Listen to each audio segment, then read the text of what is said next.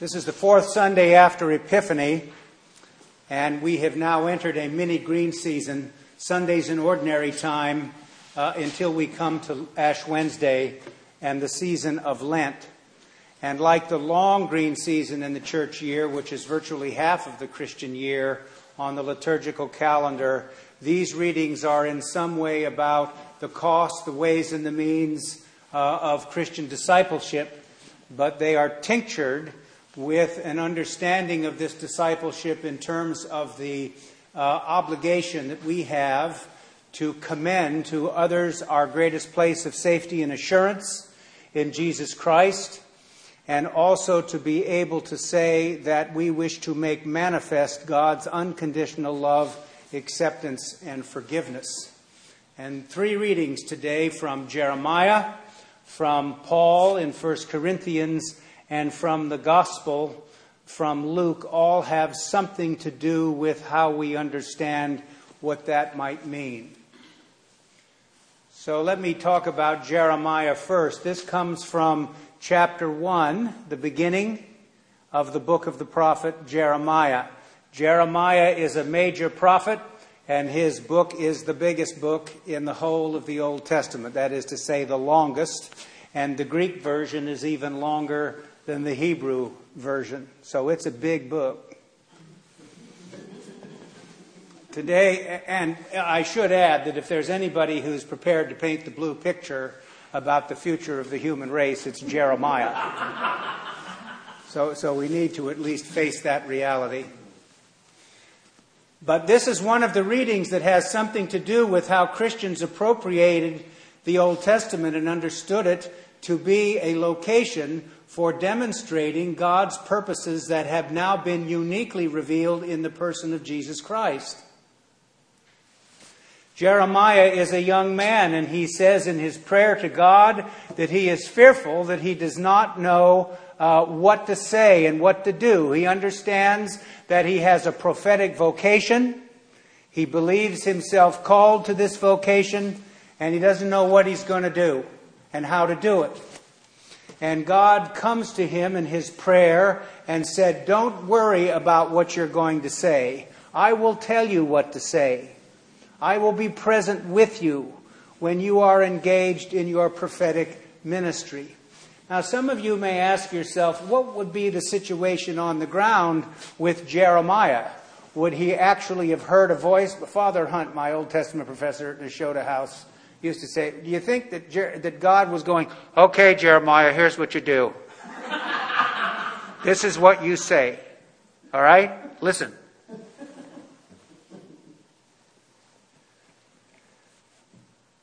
John Macquarrie, the Lady Margaret Professor of Divinity at Oxford many years ago, wrote a book called Paths in Spirituality and had an entire chapter that was entitled Prayer as Thinking. Why am I saying this? Because God comes to us in our thoughts.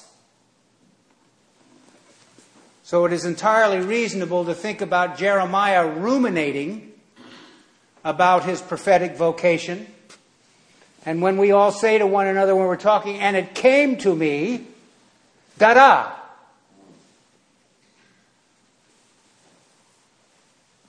So understand the presence of the Spirit of God, God coming in an inward way to enlighten and strengthen you, is the process of clear thinking about your future, about what it is you ought to be doing, about how to think about a particular thing. I'm a great believer in the research that they've done over the last many years on the brain. We have what it appears to be a liquid nervous system. And what that means is that thinking and feeling are simultaneous internally. We don't feel and then think, or think and then feel. We do it both together. So it is very important to think about how we feel and vice versa. We start doing that either or thinking about thinking and feeling. I think we've gotten into some of the hottest water uh, human beings can get into. So Jeremiah is told or ruminates that God is going to be present with him in his prophetic ministry. Why do we read this? We read this because some of the words that are in here are predictive of Jesus' earthly ministry. but they also have value and utility for each of us as we think about our vocation that may not, in a particular case, have anything to do with our religious commitments, but how we think clearly about what it is that we should be doing as a human being. And how do we embrace what we believe is our particular vocational call? So it's always important to think, you know, what is it that God wants me to do and have the faith and the confidence that in your thoughts and your feelings, you will have some idea about what it is that you should do that comes from God's Spirit within you. Paul is speaking in 1 Corinthians today about perhaps the most important force in the cosmos for transformation, new life, renewal, the love of God and the demand that is on each human being to become more proficient at loving. This is a famous passage.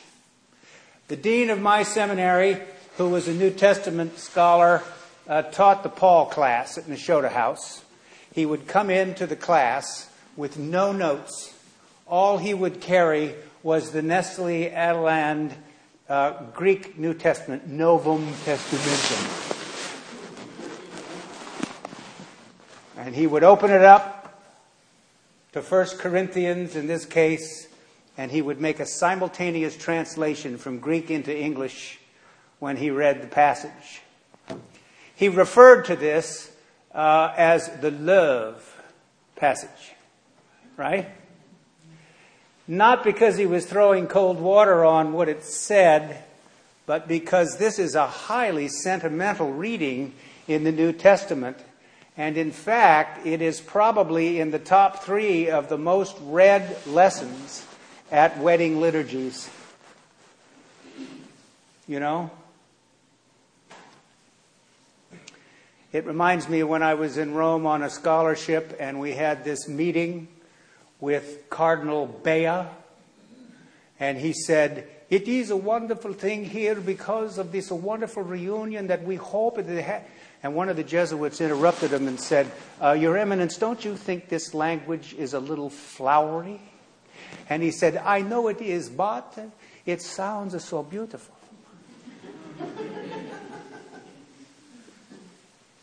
So that's what we think about the love passage. But it is extremely important and central to our self understanding. You know, it's not just about our sentiments. It's about the centrality of love. We believe in our theology that at our baptism we receive three infused virtues faith, hope, and love. And these virtues, uh, two of them, are really about our internal emotional, spiritual, and mental states faith and hope. They're things that the, the strength of the Spirit of God is what gives us the ability to have faith and to hope and also to love. But love is the quality or the virtue of all those three that extends and moves outside ourselves into relationship. And so Paul is speaking about a particular kind of love. You've heard this word used, I'm sure. I thought I'd look up uh, this week when I prepared my sermon. The Greeks had four words for love, not just one. And the love that Paul is speaking about today is agape. And the definition of agape is means love, such as in the term s'agapo in modern Greek, which means I love you. In ancient Greek, it often refers to a general affection or deeper sense of true love rather than the attraction suggested by eros. eros. Agape is used in the biblical passage known as the love chapter 1 Corinthians 13, and is described here and throughout the New Testament as sacrificial love. Agape is also used in ancient texts to denote feelings for one's children and the feelings for a spouse, and it was also used to refer to a love feast. It can also be described as the feeling of being content or holding one in high regard. Agape was appropriated by Christians for use to express the unconditional love of God. let me just read you something short about eros, is passionate love with sensual desire and longing. The modern Greek word erotas means intimate love. However, eros does not have to be sexual in nature. Eros can be interpreted as a love for someone whom you love more than the philia love of friendship. It can also apply to dating relationships as well as marriage. Plato refined his own definition. Although eros is initially felt for a person, with contemplation it becomes an appreciation of the beauty within that person, or even becomes appreciation of beauty itself. There are two other words philia, which means the love we have for uh, friendship or affectionate love, and also storge, which is not used a lot in the New Testament, and that's family love love for our family members, uh, and so on. So those are the different kinds. But here's the thing that's in this reading from Paul that's also important. Paul is speaking about, file this word on ice, you may amaze your friends, agapastic love. Has a sort of vaguely you know, sound to it, but it is important. The thing that we're talking about here is we need to also think about self love. Because it is important for all human beings to be rounded and mature, to have the right kind of self regard. So, if you do, you begin to understand uh, your own personal integrity and other people's integrity. There are a lot of people who believe that love is one of these I don't know where you begin and end and I begin and end. You know, it's like the New Yorker cartoon about 25 years ago where an elderly couple are sitting at the table in a restaurant and one leans over to the other and says, You know, I can't remember. Is it you or me that doesn't like asparagus?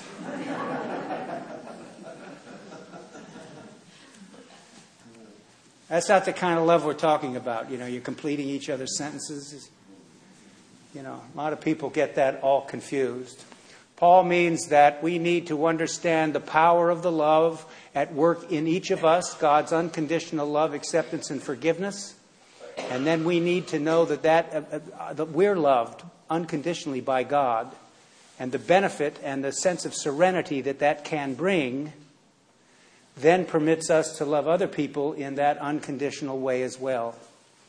And that's what Paul is speaking about in 1 Corinthians 13 and why it's such a valued passage in the New Testament to learn how to love better. Each of us need to do that on a daily basis in our relational lives.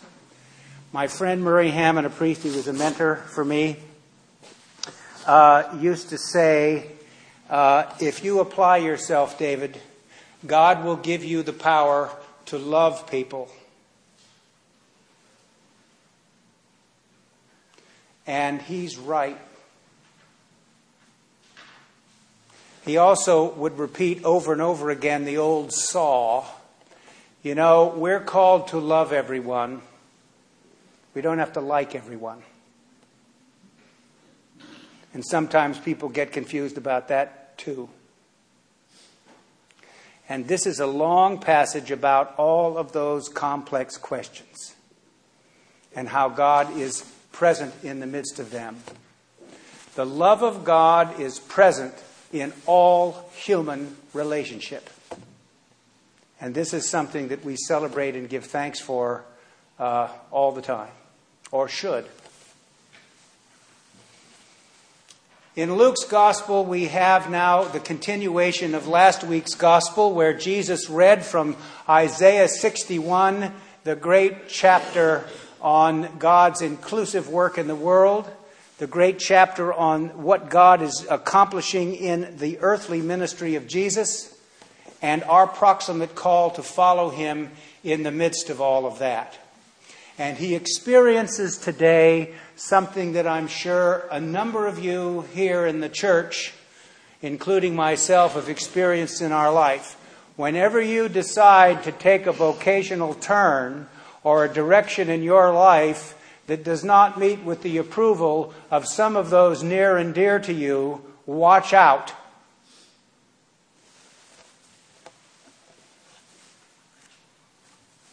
The big discount comes into play. And it begins softly in today's gospel when someone in the synagogue says, in so many words, Where does he get this stuff? Isn't he Joseph the carpenter's son? You know? Years and years ago, when I was a very young priest, I was at a family, my, one of my family gatherings, and uh, I had become an Episcopalian and then an Episcopal priest, and my family were not Episcopalians. And I was in this uh, thing where I had to get up and speak, which I did, and my one of my grandparents' friends came up to me after this and said, That was very good. Do you do much public speaking in your work?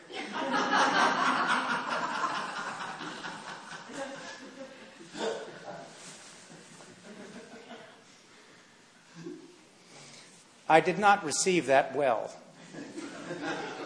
Maybe I should have uh, practiced what I preach about all the time learning how to be non anxious in the teeth of the anxiousness and reactivity of others, right?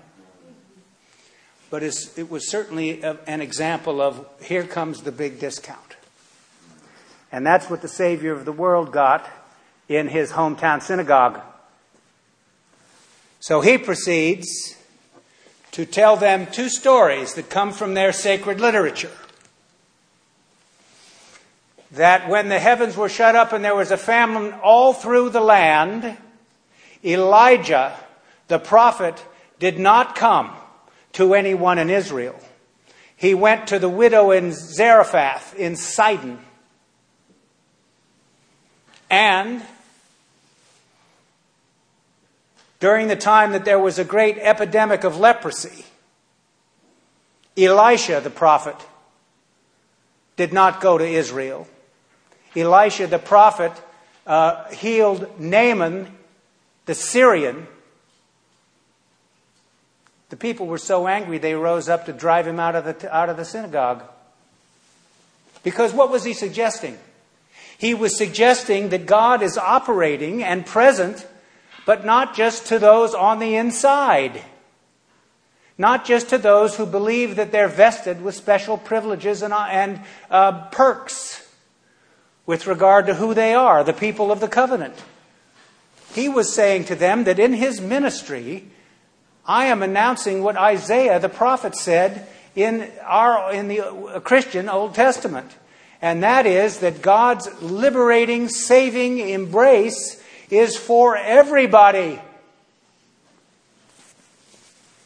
Not just those who believe themselves smugly to be in. And so it is by virtue of that that they were upset and felt now that he was, I don't know, a heretic. I always wondered in the passage, though, when they drove him to the cliff and they were going to throw him off, how did he disappear through the crowd? Did he disappear? Become invisible? Anyway, he made it out of there, which was pretty good. That also shows us that when God's present with you, sometimes you can get out of some pretty tight scrapes. Right? So it's a way to think about God's work in the hearts of all faithful people. This week, give thanks for the fact that uh, through right thinking, through clarity of thought, through understanding the relationship between thinking and feeling, you will find the ability to do what you need to do and you can say what you need to say. That God gives you that. That God also vests you with the ability to reflect to the world this unconditional love that is characterized by the Greek word agape, and also to learn to like and love yourself better than you have. You know, it's not easy to do. And God gives you the power to do that uh, in the midst of great complexity. So give thanks for those things. Amen.